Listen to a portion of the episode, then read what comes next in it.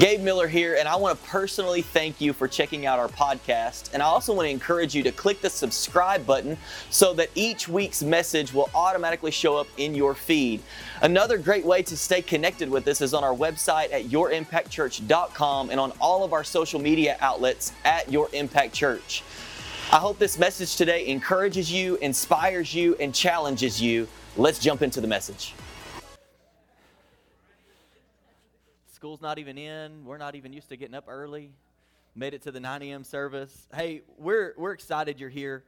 Um, a couple of things really quickly. Grow groups have kicked off for the summer this last week, but it is not too late. We've been saying it this way that we would encourage you. Uh, we know you're going to be on vacation and you're going to have time away and family things and different things like that. And we, we want you to go and enjoy those times and be on vacation and enjoy that. But when you're here, we want to encourage you to be in a group. We've had several people uh, join groups this summer, which we're excited about, uh, continuing to grow with all of you guys. Um, if you haven't joined a group yet, I would encourage you to get on the app or the website today and uh, look through those groups for the summer. Figure out which one works best for you and your family and get plugged in uh, during the summer. And then I want to make mention of something um, that'll be, it'll be uh, kind of new. Some of you to be brand new. Uh, but we've done this every year since we've been to church. Every July, we have what we call a big citywide serve day. So every, yeah, so if you're familiar with this, you know what we're talking about, but I want to take just a couple of minutes and explain it to you because it's so, uh, it's such a big thing that we do every single year. Um, you know, every month we have like a first Saturday serve day where we're either serving, you know, in the Piggly Wiggly parking lot and loving on people there, serving lunches, or we're serving at the food pantry, different opportunities that are available for us to serve in those ways. But every year in July, uh, we have a big uh, a big serve day where we serve all across our city on multiple teams, and we always encourage 100% participation on this serve day because this is a very unique opportunity that we have to literally be the hands and feet of Jesus and love people right where they are, help other organizations in our community uh, maybe get some things done that they haven't been able to get done on their own, uh, things like that. And so uh, this is going to be on Saturday, July the 9th. Uh, so we're about four or five weeks away. Saturday, July the 9th. We do this from 8 a.m. We'll meet right out here in the parking lot at 8 a.m. and we'll serve until noon at our different locations, different teams. Uh, and then we have some teams that end up going to lunch together and hanging out together, you know, some in the afternoon. And then some, uh, once their project is finished, they, you know, head to the house and, and uh, enjoy the rest of their Saturday. But we want you to be a part of this. And here's how you can do that. Uh, we have the Church Center app, and I want to read these. I have my phone because I want to read these off to you. Um, but uh, for this serve day, we actually have 16 different teams that you have the opportunity to choose from. Um, our, our outreach uh, leaders are Abe and Hannah Wheeler, and they have done an amazing job month to month, but then every single year helping organize and contacting and getting projects set up and things like that. Uh, so you'll have the opportunity. You can be on. Uh, we always have mow teams, and so we go. Uh, we have teams that go across our, our city and they mow yards for people that are just in need of it. Just stop by and say, "Hey, can we mow your yard? This is what we're doing. We're on a serve day. Our church just wants to be a blessing to you." Uh, we have that available. Uh, we're going to be serving at Living Word Christian Academy, so there'll be a team for that. There'll be one that'll be serving at the food pantry and then doing some park cleanup and then serving lunches in the Piggly Wiggly parking lot. We'll be serving at Aikin Elementary, at Justiss Elementary, at Paris Junior High, Chisum Schools, Paris Pregnancy Center, the Salvation Army, Casa for Kids, Habitat for Humanity, Boys and Girls Club, uh, Impact Paris Recovery Ministry, and City Square. So we're going to be, um, we're going to be, yeah, we're going to be all over our city. Uh, this is the most projects we've ever had. Um, I think last year we had around 13. This year we have 16 that are available. So here's what you can do, and this helps us out tremendously, um, and it also help you be prepared. Um, if you'll go on, you can get it on the Church Center app. There's a tab at the bottom that says Events. When you click on that, you'll see all of our events. That's where you sign up for baptisms. That's where you sign up for uh, child dedication. It's where you sign up for next steps, all those things. There's going to be one of those is going to say uh, Serve Day 22. And when you click on that, you'll have the opportunity to register just like you would for anything else. And then when the drop down menu pulls up, it's going to list those 16 teams. Um, they are limited in number based on what the project looks like it's going to be, and so we don't want to have a ton of people in one place for this certain project, but nobody over here. So it is uh, kind of on a first come, first serve basis. So the sooner you get on there and kind of look through those, then you'll be able to select, hey, where are me and my family going to serve um, on Serve Day this year on July the 9th? So I wanted to let you know about that.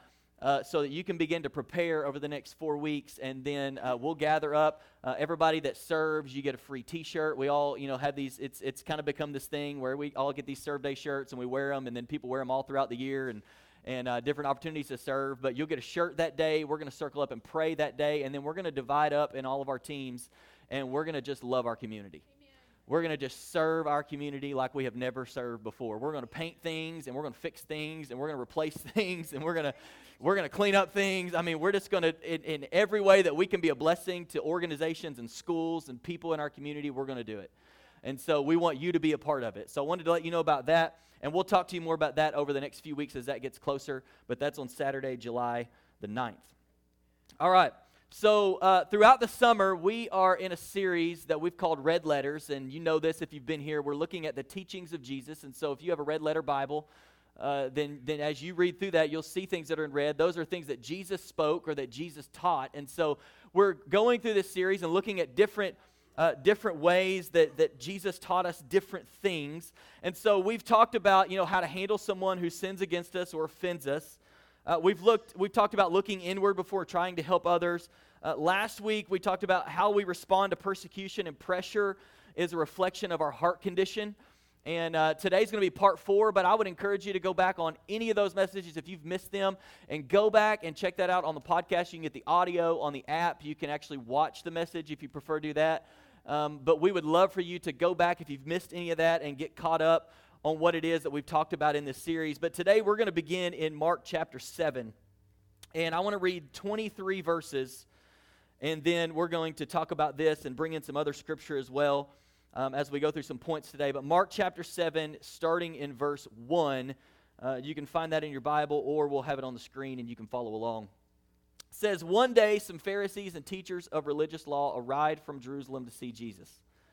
They noticed that some of his disciples failed to follow the Jewish ritual of hand washing before eating. The Jews, especially the Pharisees, do not eat until they have poured water over their cupped hands, as required by their ancient, ancient traditions. Similarly, they don't eat anything from the market until they immerse their hands in water. This is, be, this is but one of many traditions they have clung to, such as their ceremonial washing of cups, pitchers, and kettles. So the Pharisees and teachers of religious law asked him, Why don't your disciples follow our age old tradition? They eat without first performing the hand washing ceremony. Jesus replied, You hypocrites. Going into interesting that a lot of what we're reading that Jesus was teaching, he's, he's constantly referring to people as hypocrites. You know, like, hey, there's something going on behind the scenes here that, that, uh, that I need to make you aware of. Isaiah was right when he prophesied about you, for he wrote, These people honor me with their lips, but their hearts are far from me. Their worship is a farce, for they teach man made ideas as commands from God. For you ignore God's law and substitute your own tradition.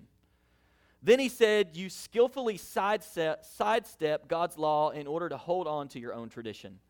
For instance, Moses gave you this law from God honor your father and mother, and anyone who speaks disrespectfully of father or mother must be put to death. But you say it is all right for people to say to their parents, Sorry, I can't help you, for I have vowed to give to God what I would have given to you.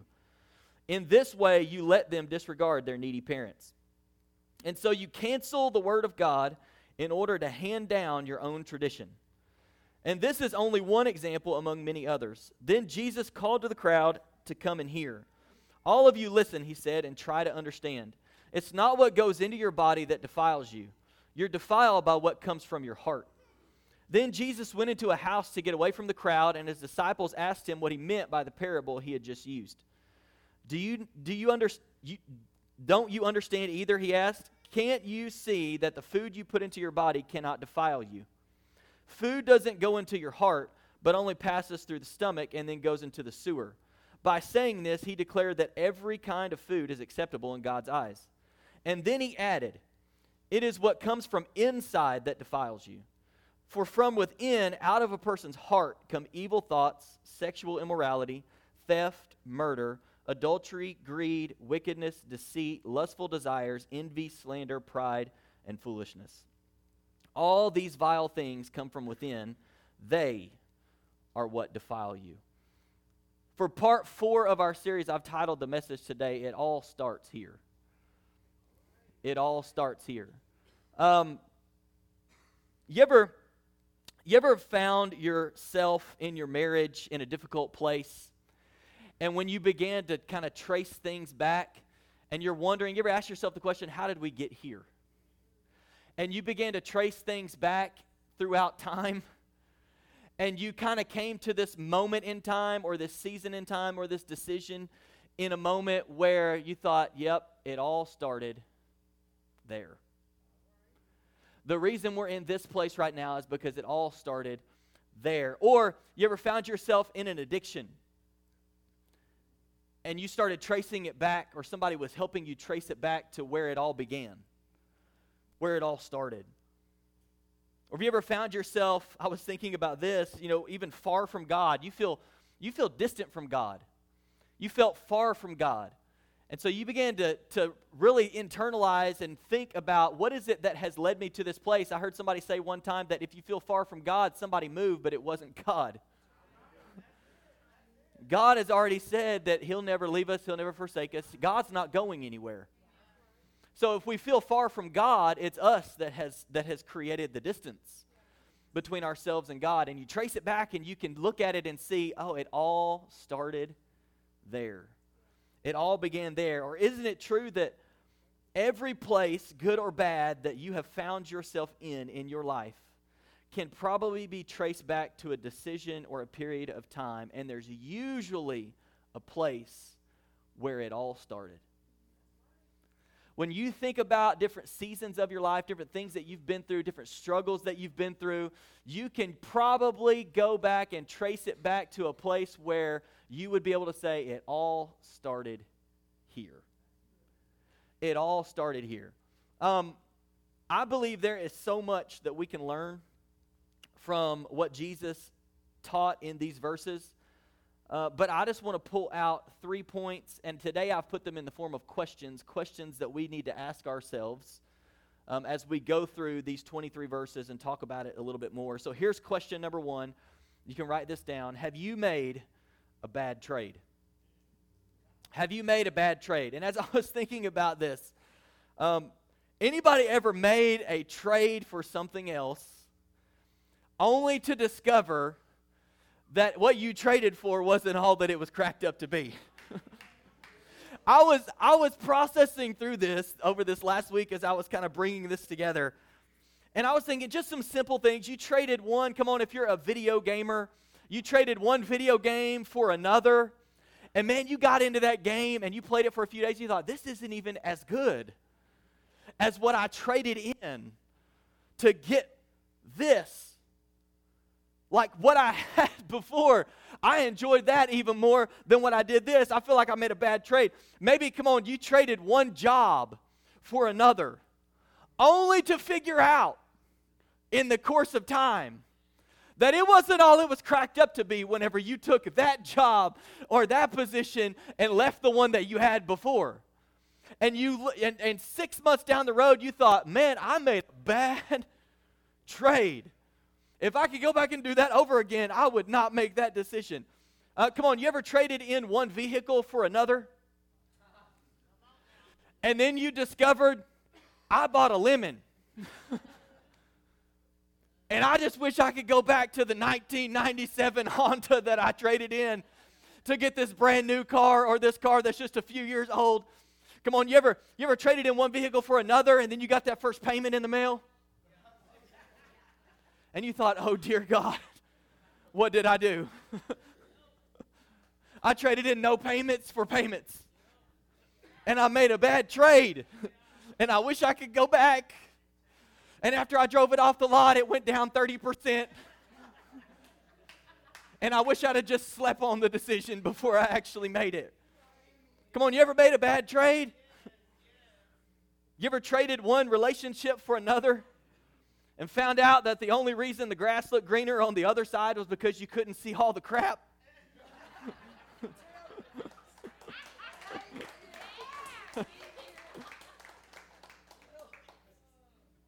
I heard somebody say this one time in areas of our lives. If the grass looks greener at your job or the grass looks greener, you know, on the other side of the fence in any area, maybe it's time to water your own yard. I, I was thinking about multiple times in my life where I've made a bad trade. That there was something I'm, I'm thinking, man, if I could go back and do that differently, I would do that differently. If I could go back and, and not trade this for this, then I would not make that trade. And it's interesting because um, as we look back at verses 5 through 8, I want to read them again and then point out a couple of things as we go through point number one, talking about have you made a bad trade. This is what this is what the Pharisees said. So, so, so the Pharisees and teachers of religious law asked Jesus, Why don't your disciples follow our age old tradition? They eat without first performing the hand washing ceremony. Jesus replied, You hypocrites. Isaiah was right when he prophesied about you, for he wrote, These people honor me with their lips, but their hearts are far from me.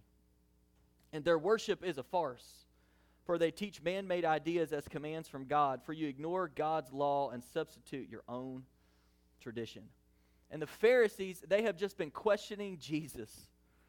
Like, why don't you, you know, if you read the, the Gospels and you read, you know, the, the story of Jesus when he was on the earth, the Pharisees and these, these religious leaders, they were always trying to trap Jesus. You know, what can we say? What question can we ask? Where can we, how can we trap Jesus and catch him saying the wrong thing, doing the wrong thing? How can we discredit Jesus? And he, they're asking Jesus why he doesn't make his disciples follow their traditions. And I think Jesus' response is one that we should all consider in our lives. Because here's what Jesus says He says, You honor me with your lips, but your hearts are far from me. You know what to say, but your heart is far from me. And he says that their worship is a farce. In other words, it's absurd, it's a sham, or it's a masquerade. Like you you worshiping is like you're it's like you've put a mask on. And you know all of the right things to do, but your heart is far from me. And I think that it would be it would be good for us to consider Jesus' response when the Pharisees said, Why don't you make your disciples do all the things that we would consider tradition? That we've done for years, that we've created these rituals and things that we feel like people need to do. And Jesus says, You honor me with your lips, but your hearts are far from me. And here's one way I think that we can interpret what Jesus was trying to communicate is that they professed great devotion to the Lord, but they were inwardly corrupt. Like on the outside, we're honoring God on the outside. But if you could see on the inside, my heart is not it's not connected to my heavenly Father. And my heart is not in what I'm doing. They pretended to worship God with rituals, but they were substituting rituals for true worship, which is a heart surrendered to God. And they were more concerned about holding on to, to, to traditions than they were about holding on to God's word and relationship with Him. Jesus, it blows my mind to think that Jesus was there in the flesh. God with us, God in the flesh, the invisible God made visible through Jesus Christ. And while Jesus is there among them, they are still more concerned about all of their rituals and religion. When Jesus is trying to say, the kingdom of God is here. If you want to know what the Father looks like, then you can look at me. And in the midst of Jesus being on earth in the flesh, they were still more concerned about holding on to, to, to tradition than they were about holding on to the Word of God or holding on to relationship with Him. In other words, I just jotted down some things that we might could relate to as Jesus is making this statement, and maybe some things that we need to pay attention to in our own lives. you say all the right things, but it's not real. Right? You say all the right things, but it's not real worship. You say you're a Christian, but your heart says otherwise. You do what you, you think makes you look good, but I don't have your heart. You, you do what you think is the right thing for you to do, but your heart is far from me. You say you're, you're a Jesus follower, but your actions would say otherwise. Or, or you're just fooling people into believing that you worship me. But we both know this is, this is how I think the, the Lord communicates with me sometimes is almost this picture of you're, you're causing people to believe that this is who you are, but you and I both know that's not really the case. Because I can see into the depths of you. And Jesus says, You honor me with your lips, with what you say, but I don't have your heart. Your heart is far from God. And I love how Jesus points this out to them. And here's what we know is that God is more concerned with the condition of our heart than who we pretend to be. God is more concerned about having our hearts than he is about us going through all the motions. And some of us, we're good about going through the motions. Come on, anybody ever just went, you just went to work and went through the motions all day, and when you got home, you thought, I don't even know really what, what I did. Anybody ever just been, anybody ever just driven down the road and got to your destination and thought, I went through like four stoplights and I don't remember any of them. Like, did I stop? Did I just go right through? Anybody ever been driving home and you're tired and you get home and you think, thank God I made it here because I don't even know how I got here. I was just, it was just routine. I was just going through the motions, and we have such a great way of just getting in routine and getting in ritual, and we go through the motions. And some of us are good about going through the motions, but we've traded real relationship with Jesus for simply just going through the motions. And God today would say, I see what you're doing, but your heart is far from me. I see what you're doing. I see all of the right things that you're trying to do but your heart is disconnected from me. And here's what this may look like in our own lives if we were to just make it practical. You know, maybe going through the motions looks like, you know, we, we attend church because it's what we're supposed to do, but we don't really follow Jesus and his ways. And I would submit to you today that God is more God is more concerned about you following Jesus than doing all the right things that you think you're supposed to do. We claim Christianity because we prayed a prayer once, but our lives don't actually reflect Jesus. And so when we claim to be a Christian, we say we are Christ like, but our lives or our hearts would say otherwise. Or, you know, we, we serve because it helps us feel better about doing something good, but it's just an action to us and it's not an act of worship to God while we're doing it. And this is not to condemn you, this is just to say maybe there needs to be a moment where we take inventory to say, Am I doing all of the right things, but God really doesn't have my heart? Because God, God wants your heart. He wants your heart. When He has your heart, then every other area of your life you'll submit to Him. And a lot of us, we have different areas of our lives where we haven't really submitted that area of our life to God. And maybe He would say to you, I see what you're doing. You know, if you read through the, the, the letters to the churches in Revelation, I see what you're doing. And even some of those, he says, and it's good. But here's where you've gone off.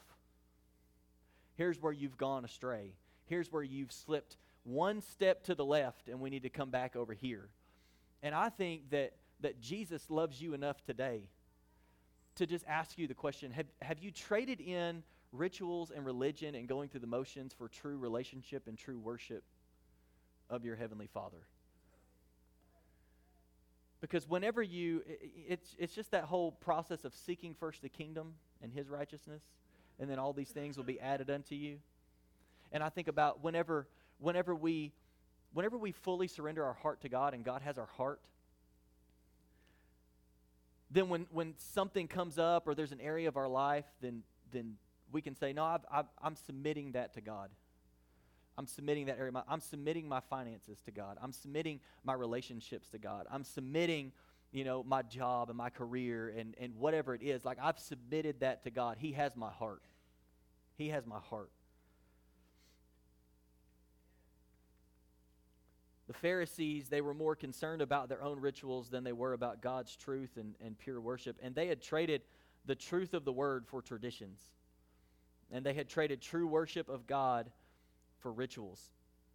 And I found this interesting as I was studying this because of what the Pharisees were doing. Jesus even pointed out, if you go back and read it, um, I believe it's in verses 7, 8, 9, and 13. He points out different ways that they have neglected the authority of God's word in what they're doing that you have walked away from the authority of God's word to do your own thing, right? I, some of what he says, he says that they were teaching their doctrines as God's word.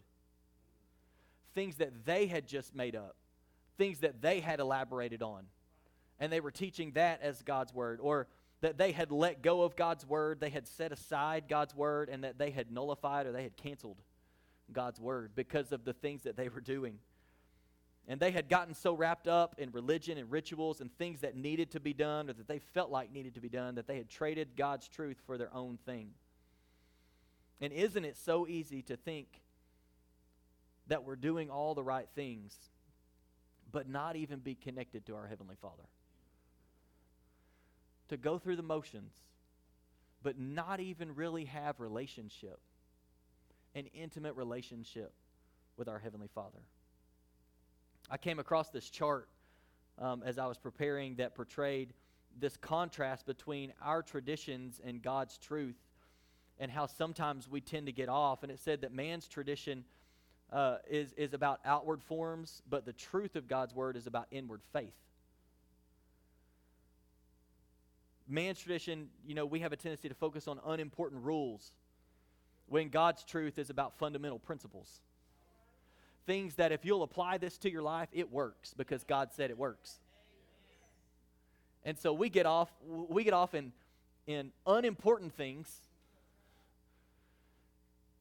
focusing more on them than the principles that God has in his word.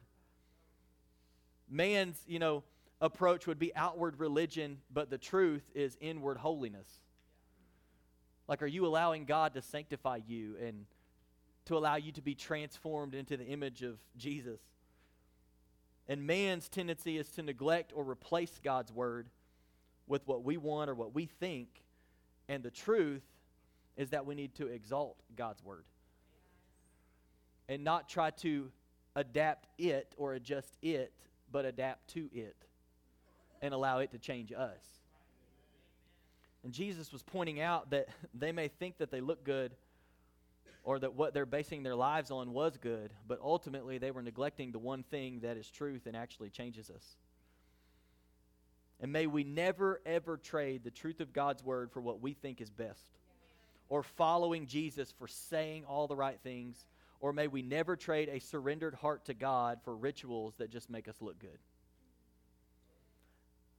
that just make people around us think a certain way about us.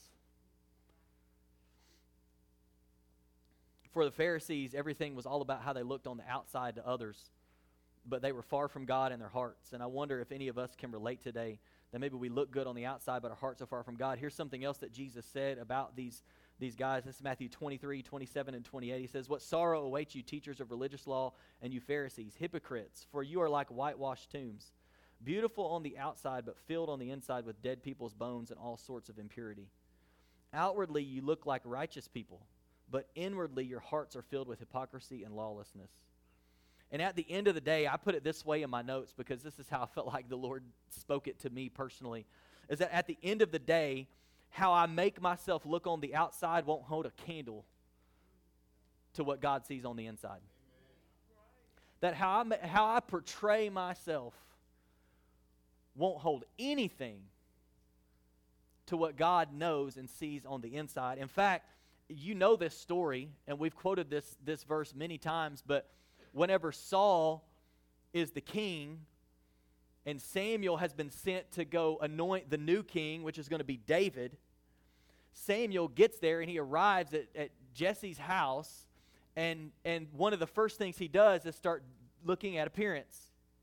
And here's what, here's what God says to Samuel But the Lord said to Samuel, Don't judge by his appearance or height, for I have rejected him. The Lord doesn't see things the way you see them. Come on, that's good news for. Woo, isn't that good news today? that the Lord does not see things the way that you see them. He does not see them the way that I see them. That He does not judge. It says that people judge by outward appearance, but the Lord looks at the heart. He sees our heart. And I wanted to ask you this question before we move on to, to uh, the second point today. Is as you sit here, here's what you need to here's what you need to, to understand, and this is a sobering thought. That as you sit here today, God is looking at your heart. While we might be looking at the outside, and we might say, Wow, I like that shirt. Where'd you get that shirt? We might think, Wow, you look you look nice today. While you sit here in this room, God is looking at your heart. So here's my, here's my question What does He see? Right now, in that seat, what does God see when He looks at your heart? Is it someone just going through the motions? Someone trying to just make sure that they appear a certain way? Or is it someone whose life and worship isn't this sham or a masquerade, but it's pure and true? It's pure and true. I, I love, before we go on to point, I, w- I want to say this. I love the way that our church worships. I love that we look forward to opportunities where we can gather together for an hour, hour and a half on a Sunday night and have a night of worship.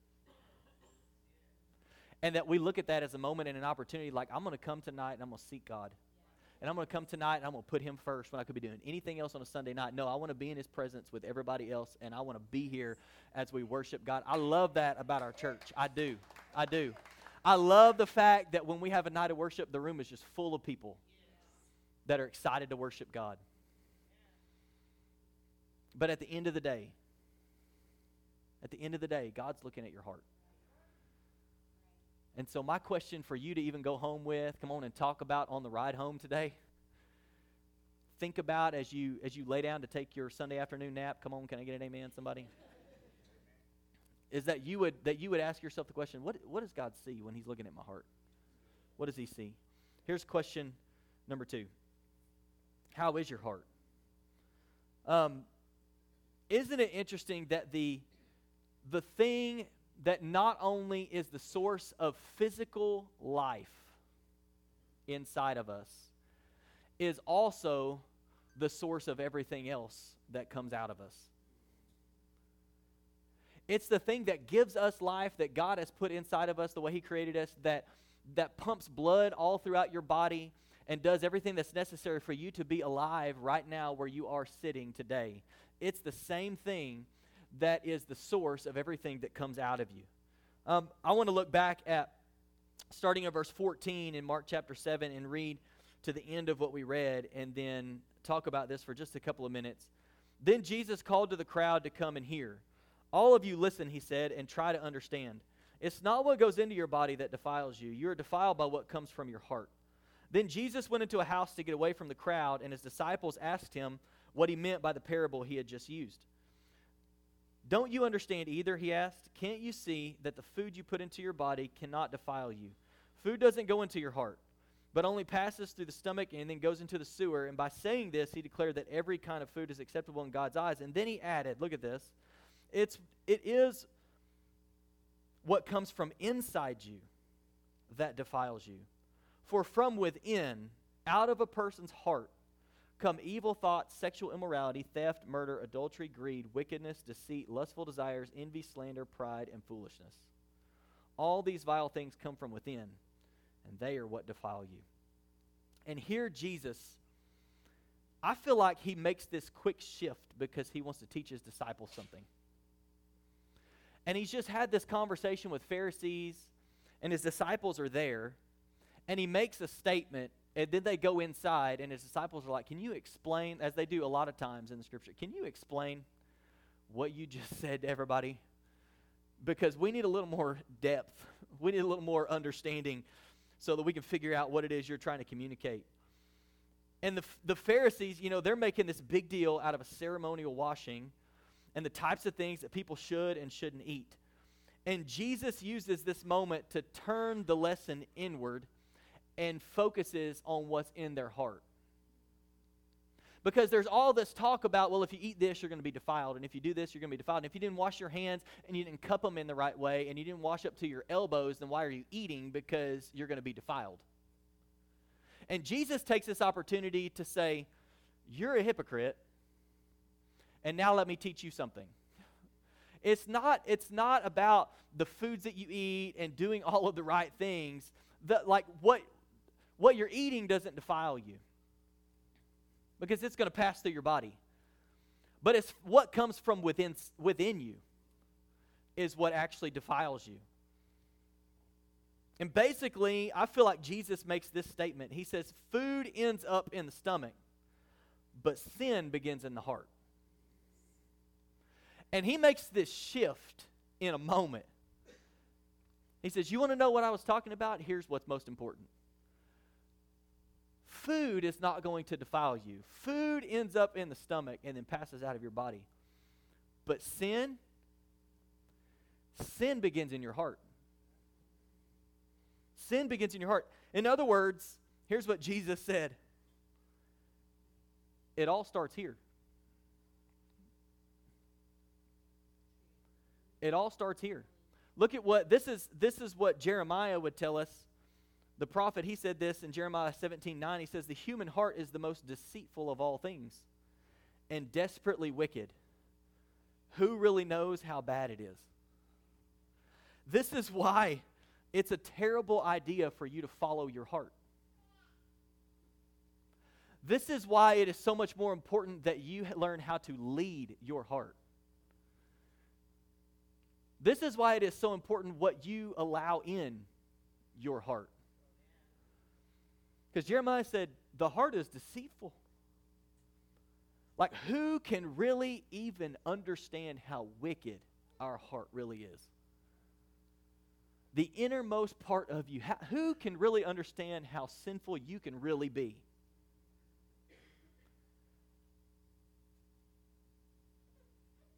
Jesus says, sin, it all starts right here. You ever you ever followed your heart and ended up in turmoil and regret? I was just I was just following my heart. I was just I was just following what I felt like was right. I was just following what I felt like I was supposed to do. I was just I, like I, somebody told me one time just follow your heart. You have to lead your heart. You have to surrender your heart. Here's something that Jesus also told us. This is in Luke chapter 6. He says, A good tree can't produce bad fruit, and a bad tree can't produce good fruit. A tree is identified by its fruit. Figs are never gathered from thorn bushes, and grapes are not picked from bramble bushes. A good person, look at this verse, produces good things from the treasury of a good heart. And an evil person produces evil things from the treasury of an evil heart. What you say flows from what's in your heart. What you say flows from what's in your heart. In other words, what's in your heart will eventually shine through in your actions and the words that you speak. And I would say it this way it's really only a matter of time. And that's what Jesus is telling us. He says, You can only fool yourself and others for so long before the things that you've stored up in your heart will begin to come out. The things that you've stored up in your heart are what's going to come out of your mouth. It's what's going to come out in your actions. They're going to come rushing out of you. And have you ever, you ever met someone that you thought, wow, I didn't, I didn't know that was in them. You ever been, have you ever been the person that you got, you got squeezed and something came out of you and you went home and you thought, what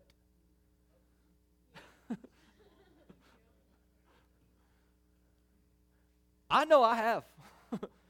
there have been instances where there has been something that came out of me and I'm thinking, apparently, I was storing up some things in my heart that I didn't even realize were there. Because it came rushing out of me. Which leads me to the last question, and I want to end with this. This is so important. And I know this is so basic, but this is so important. What are you planting in your heart? If Jesus said that, eh, that what you say and what you do is going to come out of what is stored in your heart, then doesn't it make sense that we should pay attention to what we're storing in our heart? I, I was looking, you know, in verse 45, Luke 6 45, we just read it where he says, you know, a good person produces good things from the treasury of a good heart, and an evil person produces evil things from the treasury of a heart. What you say flows from what is in your heart. Look at Proverbs 4:23. Guard your heart above all else, for it determines the course of your life. Your heart, you have to guard. You know what that means to me? When, when the writer of this proverb says you need to guard your heart above all else, means I need to pay close attention to what I'm allowing to be planted in my heart. Because my heart, what's in my heart, is going to determine the course of my life. And if we know that what we say and do comes directly from what's in our heart, then isn't it important what we allow in our heart. And too often, as I was I was thinking through this, too often I was thinking about me. And I'm like, man, too often I am, and I think you could probably relate as well, careless with what gets in here. Too often we are careless with what gets in here. We allow offense to get in here. We allow offense to get in here. And let me tell you, what's stored up in your heart will eventually come out. We, we allow offense to take root in our heart. We allow unforgiveness to take root in our heart. We allow opinions of others to take root in our heart. We allow negative words to take root in our heart. And in all of these things, we allow wrong thinking to take root in our heart we start thinking about something in the wrong way. And what you're storing up in your heart, Jesus says, that's what's going to be produced out of your life. So it is important what we're allowing in here, what we're putting in here, what we're being intentional to allow in here, what we're allowing to take root. Because I was thinking through some of these and like allowing negative words to take root. If if if you have a tendency to think negatively, maybe, maybe you've allowed negative things to take root in your heart, and what's in your heart's coming out. If if bitterness is coming out of you, maybe I think that Jesus would say maybe there's some offense that you've allowed to take root in here. There's some unforgiveness that you've allowed to take root in your heart. And that's why that's coming out of you because what you've stored up in your heart will come out. What you've stored up in your heart will come out. I mean, you think about you think about it was it was a prime example. You think about 2 years ago and everything that that that we went through as a country and as a as a world and people don't know what to do and people I mean, I'm talking about 2020. I saw a, a calendar some somebody had put I can't remember who showed me this, but somebody put a calendar online and it said 2019, 2020, 2021 had 2020 marked out. Like, you know, that doesn't count that whole year.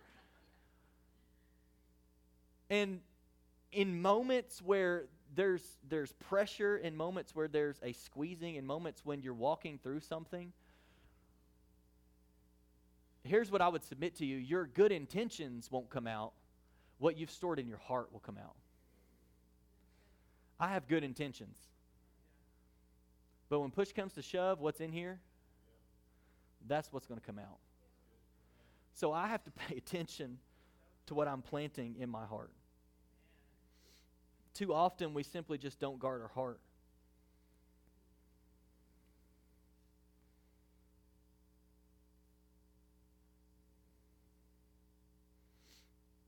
In Luke 6:45 that we just read, the Greek word in this translation that I read to you today that we translate as the treasury is a word that means it's a storehouse of treasure including, look at this, thoughts stored up in the heart and mind. If you were to look at other translations of Proverbs 4:23, it even talks about your thinking. Guard your thoughts. Because your thoughts run your life. Our hearts and our thoughts are so vitally important. And Jesus said that it's the things that come out of our hearts that defile us. I heard it said this way one time, and it's stuck with me. Man, it stuck with me for years. And my wife will remember this. This, this person said, The enemy is constantly attacking us, trying to discourage us, and trying to get us to compromise our belief and faith. So, why would you do or say or allow things to come into your life, your mind, or your heart that will only give him more ammo to use? Is there, wouldn't you agree that you're already under enough attack? Wouldn't you agree that it's already hard enough to fight through some of the things that the enemy just keeps throwing at your family and keeps throwing at your marriage and keeps throwing at your kids and keeps throwing into this situation and throwing into that situation? I mean, isn't it already like, wouldn't you say that the enemy already has enough ammo that we don't need to be giving him extra things that he can use to try to prod and pick and jab us here and do this here. Like what you're letting into your heart, it matters. And we've got to be intentional. Why would you why would you watch that thing and give the enemy something to play with? Why would you go there and give the enemy something to twist? Why would you involve yourself in that gossip situation and give the enemy more ammo to make you bitter. We have got to learn the importance of guarding our hearts. And I'm not here today to tell you don't listen to that and don't watch that. And some of you are like, well, if he starts telling me what I can and can't watch and what music I can and can't listen to. This is not the church for us. I am not telling you that, but here's what I'm submitting to you. What you're letting in matters. And so, what I would submit to you is just take it to the Lord. You can never go wrong whenever you say, God, is this okay? Is this what's best for me? Is this going to affect me? I don't want to give the enemy any more ammo to, to distract me or take or, or push me off course or anything like that. So is this okay? Like, do I do I need to make some shifts? Do I need to change some things? Do I need to to start this or stop that? Like, just submit it to the Lord. I'm not here to tell you what to do and what not to do. I'm here to give you God's word. And Jesus himself said that a good person, what's in your heart, it's going to produce good things if you've stored up good, and it's going to produce bad things if you store up bad. And that, you know, you need to guard your heart and pay attention to what's getting in here because it will determine the course of your life. And if the Word of God is true, and I believe it is, and I hope you do too, I think that the, our Heavenly Father, the one who created us, who formed us and made us, knows us better than we know ourselves. And He gave us His Word so that we can take it and we can apply it to our lives and we can know this is what's best for me and this is the direction I need to go and this is what I need to submit to the Lord and this is what I need to pay attention to and this is what I need to apply to my life so that I can best follow Jesus so that I can best follow him in every area of my life. And so I would ask you this question What are you allowing in your heart? What are you allowing in your heart? Will you stand to your feet? We'll bring the worship team back.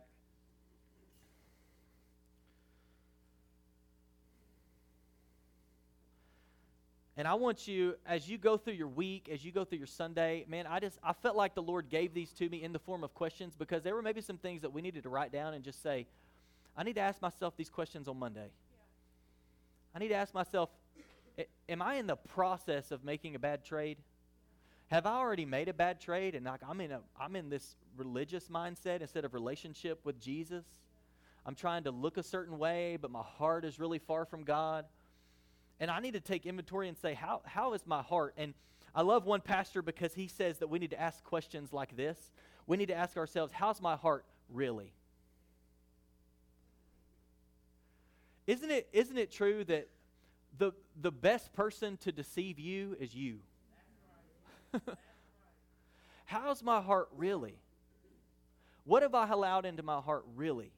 Is there something that's taken root in my heart really that needs to be dealt with, that I need to be healed from, that, that I need to submit to the Lord? And I think we probably need to ask ourselves even daily what, maybe even before you lay your head down on a pillow at night, that you would just say, What have I planted in my heart? And do I need to take a moment and maybe repent from some things that I allowed to take root in my heart today? Maybe, you know, make a shift and okay, I like I know that in that situation I'm planting that in my heart and so I need to make some shifts and Lord help me to make some shifts in this way. What are you allowing? What are you planting in your heart? And I want to ask you this question. I want you to bow your heads and close your eyes because I want this to be a moment. And I've really felt the Lord leading us to ask this question. This is this is a question I heard one time from another pastor that I listened to, and I, this question stuck with me so much every time I heard something that I think it's I think it's the key to us applying God's word and and knowing which path to take and which step to take and getting wisdom. And it's simply this question that we've been asking ourselves What is the Holy Spirit speaking to you through this message? When you think about your heart, what is the Holy Spirit speaking to you? When you think about religion and relationship, what is the Holy Spirit speaking to you right now? Is there is there something you just need to submit to the Lord today? Listen, our God is not a God of condemnation. But I do but I do believe that he'll convict us if there's an area of our life where he says, you know what, that's you're not experiencing my best for you in that area. You've you've kind of stepped over here and, and, and you're more about trying to do all of the right things than you are focusing on your relationship with me and just spending time with me and allowing me to, to purify your heart.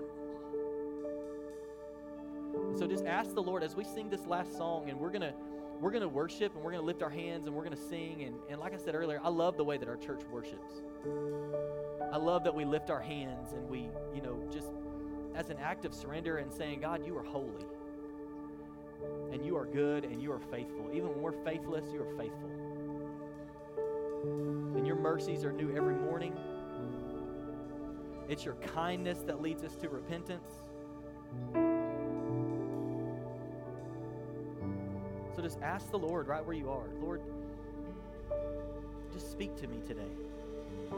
Show me any area of my life that I need to submit to you or things that I've allowed into my heart that I need to allow you to heal me from or that I need to do things maybe a little bit differently than I've done before because I haven't been paying attention to what's getting in my heart and I want my heart to be pure. I want my heart to be, uh, when you look in my heart, I want you to, to be pleased. I want you to, to see there's somebody who's following me. There's somebody who loves me.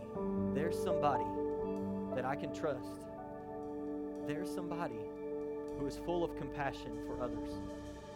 There's somebody who loves other people unconditionally.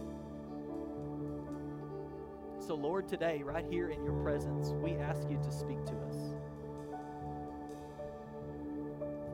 Lord, reveal anything. We give you permission. To reveal anything that you need to reveal in our hearts and in our lives today. Bring us closer to you bring us closer to you. And Lord, as we sing this last song, I pray that it would be a declaration over our lives and over our marriages and over our kids and our families and situations and jobs and whatever the case may be, that we speak the name of Jesus over that situation. We speak the name of Jesus over our family. We speak the name of Jesus over our marriage. We speak the name of Jesus over our job situation and our career. We speak the name of Jesus over our church. We speak the name of Jesus over every person that is in our sphere of influence. Today, we declare your goodness. And that when the name of Jesus is spoken, it's the name above every name the name above every name. At the name of Jesus, every situation, every tactic of the enemy has to bow, and we declare that in this place this morning over every person under the sound of my voice, Lord, as we speak your name in this room. I pray that you would do what only you can do through the power of your name, the name of Jesus. It's in that name that we pray and we worship. And everybody said, Amen.